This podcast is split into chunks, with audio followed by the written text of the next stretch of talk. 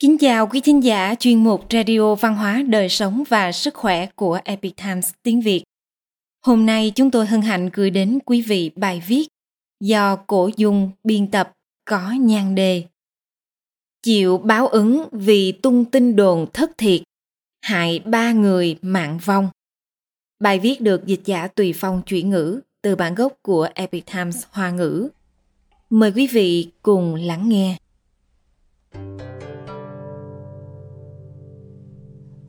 Tĩnh tọa suy nghĩ về những việc đã làm, không bàn chuyện phím thị phi.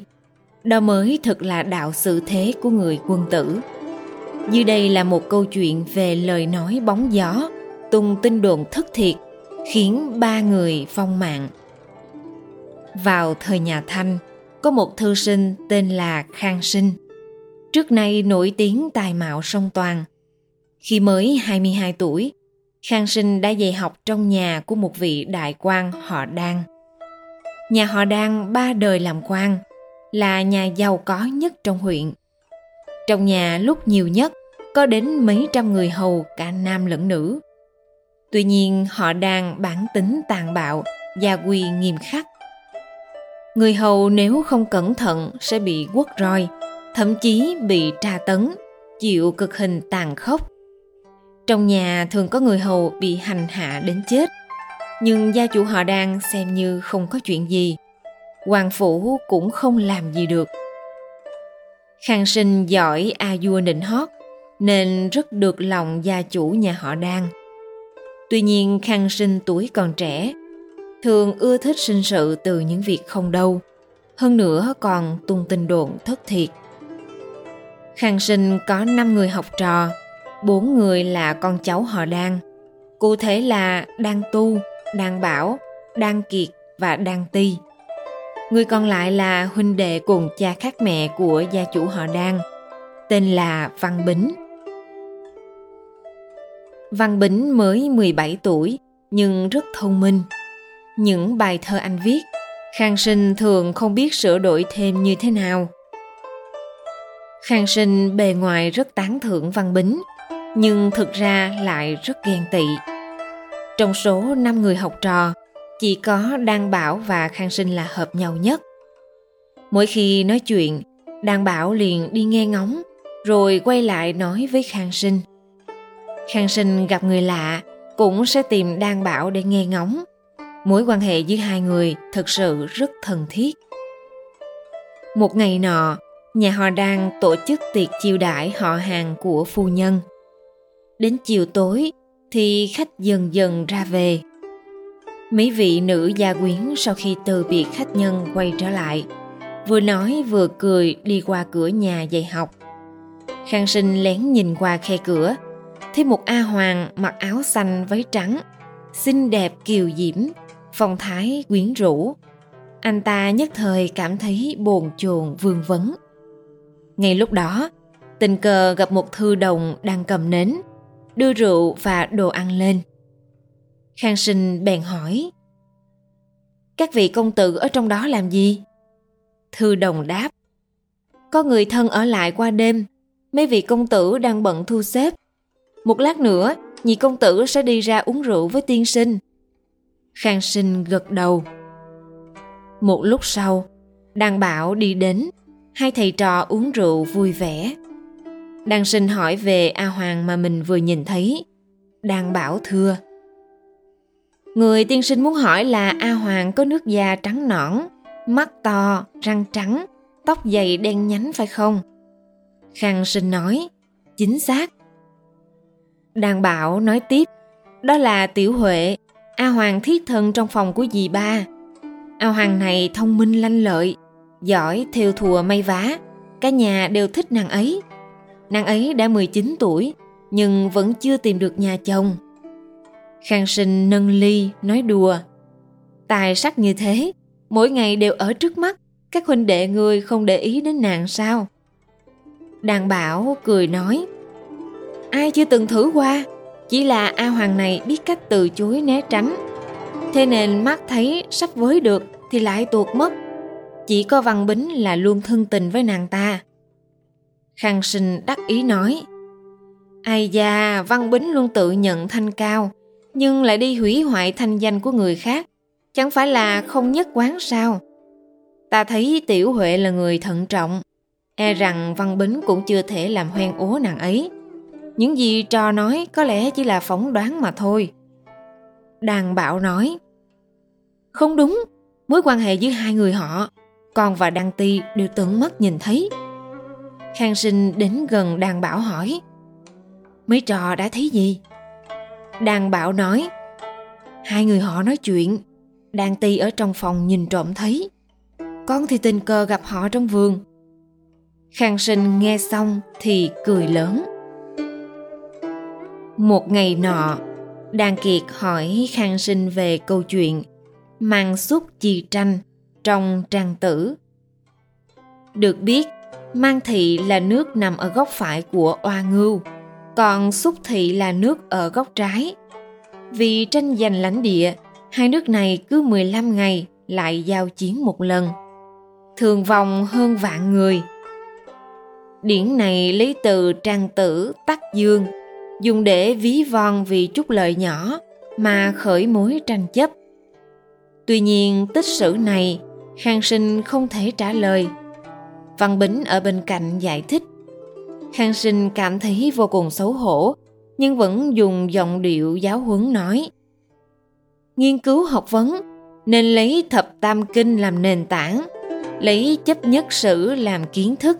Đọc những cuốn sách hoang đường đó, chẳng khác nào vớ phải đóng rác mà thôi.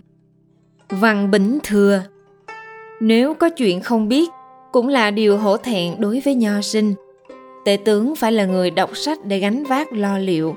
Bởi vì học sĩ có kiến thức rộng, vậy nên vai trò cũng rất lớn. Khang sinh đáp lại, đọc sách có thể thay đổi tính khí con người. Tính khí của cậu cũng xứng gọi là nho sinh ư. Tuy rằng ta chỉ lớn hơn cậu mấy tuổi, nhưng cũng là thầy của cậu. Cậu là học trò. Học trò mà khi dễ thầy, đọc sách có tác dụng gì? Huống hồ cậu tự cho mình tinh thông nho thuật, nhưng lại tư thông với a hoàng, phá hoại quy củ khuê phòng nhà người ta. Trên đời có nho sinh như vậy sao? Văn bính nghe vậy thì mặt biến sắc, không dám nói thêm gì nữa. Đàn tù và những huynh đệ khác cố gắng khuyên giải khang sinh. Cơn giận của khang sinh mới dần nguôi ngoai, nhưng không nói thêm chuyện gì với văn bính sau khi gia chủ họ đàn biết chuyện, đã đánh văn bính mười mấy roi, còn mời khang sinh uống rượu. Tỏ vẻ ấy nấy nói, đại trượng phu, mượn rượu để tống khứ tâm bất bình, huống chi tiên sinh là thầy đối với học trò. Tiểu đệ của ta quá hồ đồ, tiên sinh không cần phải so đo với nó. Khang sinh liên tục đồng ý, cùng uống rượu thâu đêm họ đang uống đến lúc đã ngà say, rất cao hứng, nói về những chuyện mà bản thân đắc ý trong đời, nói liên hồi không dứt. Khang sinh thừa cơ khiêu khích, lão tiên sinh làm quan, văn chương trác việt siêu quần, đủ để truyền thế, chỉ là gia pháp không đủ nghiêm ngặt. Ở bên ngoài có một số tin đồn, quá thật là đáng tiếc gia chủ họ đàn chợt mất hứng, nói, ta trị gia, tự cảm thấy không hổ là liễu đá. Cây liễu được điêu khắc từ đá. Ý nói nhìn có vẻ mềm mại, nhưng lại hết sức cứng rắn. Tiên sinh nói câu này, chẳng phải vì nghe được chuyện gì? Khang sinh đáp, nhận được sự yêu quý của ngài, cho nên tôi biết gì thì sẽ nói nấy thế nhưng chuyện này liên quan đến riêng tư của người khác, cho nên không tiện mở miệng. Gia chủ họ đàn càng thêm nghi ngờ, ra hiệu cho người hầu trong phòng đi ra. Một mực truy hỏi. Khang sinh liền đem chuyện văn bính và tiểu huệ tư thông. Thêm mắm, thêm muối nói ra. Chuyện này công tử nhà ngài cũng tận mắt chứng kiến. Lão tiên sinh là tấm gương mẫu mực sao có thể vì một a hoàng nhất thời khoái lạc mà làm ảnh hưởng và làm vấy bẩn danh tiếng của ngài? Gia chủ họ đàn trước nay luôn tự hào gia pháp nghiêm khắc. Khi bị người khác chỉ ra việc xấu trong nhà ngay trước mặt, thì tức giận đến nỗi trận lôi đình. Ông ta hung hãn hất mạnh ly rượu, bước vào phòng trong, vừa đi vừa lớn tiếng gọi tiểu huệ đến ra sức dùng đòn roi để tra khảo nàng. Tiểu huệ chịu đựng không nổi cực hình, đành phải làm trái với lương tâm mà thừa nhận. Gia chủ họ đan vô cùng phẫn nộ, đem trói tiểu huệ vào cột, rồi gọi văn bính đến xem. Nhìn thấy cảnh tượng này, văn bính chỉ biết che mặt bò trên đất, gào khóc thảm thiết. Gia chủ họ đàn vừa la mắng, vừa dùng roi quất, sắc mặt dữ tợn phu nhân ở bên cạnh hết lần này đến lần khác cầu tình, nhưng gia chủ họ đang vẫn mãi không nguôi giận. Sau khi nhốt văn bính trong nhà vệ sinh, ông mới trở về phòng. Phu nhân lặng lẽ giúp tiểu huệ cởi trói, đỡ nàng vào phòng. Tiểu huệ hơi thở thoi thóp, tấm chiếu trải giường thậm ướt máu tươi. Những người hầu đều rơi nước mắt, thương xót cho nàng cứ như thế đến nửa đêm. Tiểu huệ đột nhiên đứng lên lớn tiếng nói.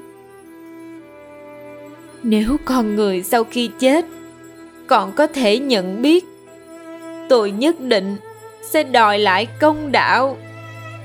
Nói xong cô gào khóc mấy tiếng rồi qua đời.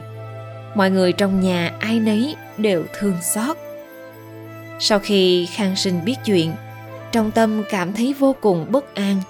Tìm lý do xin nghỉ dạy, rồi rời về quê nhà.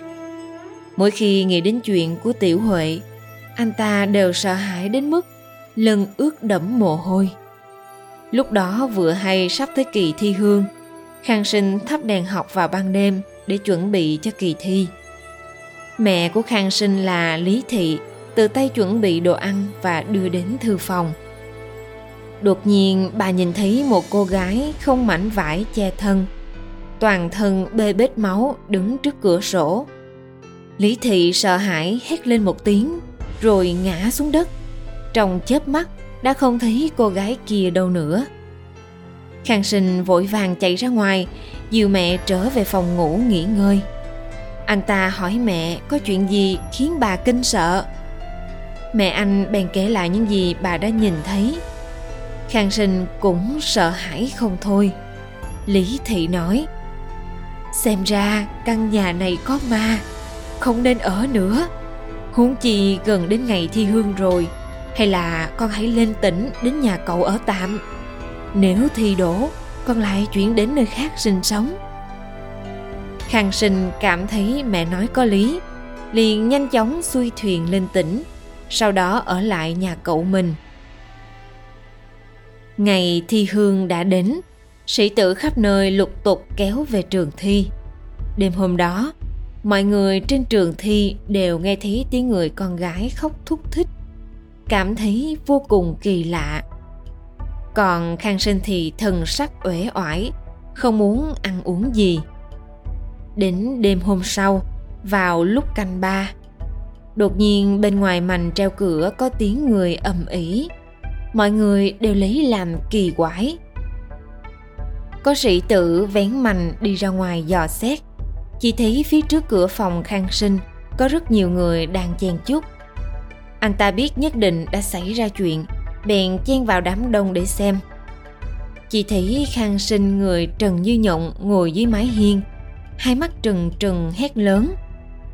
Giờ này đang đình hiến còn chưa đến, tạm thời tha cho hắn một trận bây giờ cắt lưỡi của tên bại hoại này trước, rồi đi đối chất. Nói xong, khang sinh dùng tay tự kéo lưỡi của mình ra, dùng hết sức mà kéo. Lưỡi từ trong miệng kéo dài ra, hai bên khóe miệng đều chảy máu. Những người đứng xem vô cùng sợ hãi, muốn giúp khang sinh. Nhưng ngón tay của anh ta đã mắc vào gốc lưỡi, làm thế nào cũng không thể tách ra khi quan phụ phái người đến điều tra. Khang sinh đã kéo ra cả lưỡi lẫn gốc đau đớn nằm bất tỉnh trên mặt đất. Một lúc sau thì qua đời. Văn bỉnh sau khi hay tin nửa năm sau đó cũng qua đời. Phải chăng anh và Tiểu Huệ chưa thể kết lương duyên đời này ở nhân gian, cho nên muốn hoàn thành ở nơi Minh Phủ. Câu chuyện trên dựa theo tư liệu tham khảo. Dạ Đàm Tùy Lục Quý thính giả thân mến, chuyên mục Radio Văn hóa Đời Sống và Sức Khỏe của Epic Times tiếng Việt đến đây là hết. Để đọc các bài viết khác của chúng tôi, quý vị có thể truy cập vào trang web epictimesviet.com. Cảm ơn quý vị đã lắng nghe, quan tâm và ghi danh theo dõi kênh. Mến chào tạm biệt và hẹn gặp lại quý vị trong chương trình lần sau. Kính chúc mọi điều bình an và tốt lành tới quý vị cùng người thân.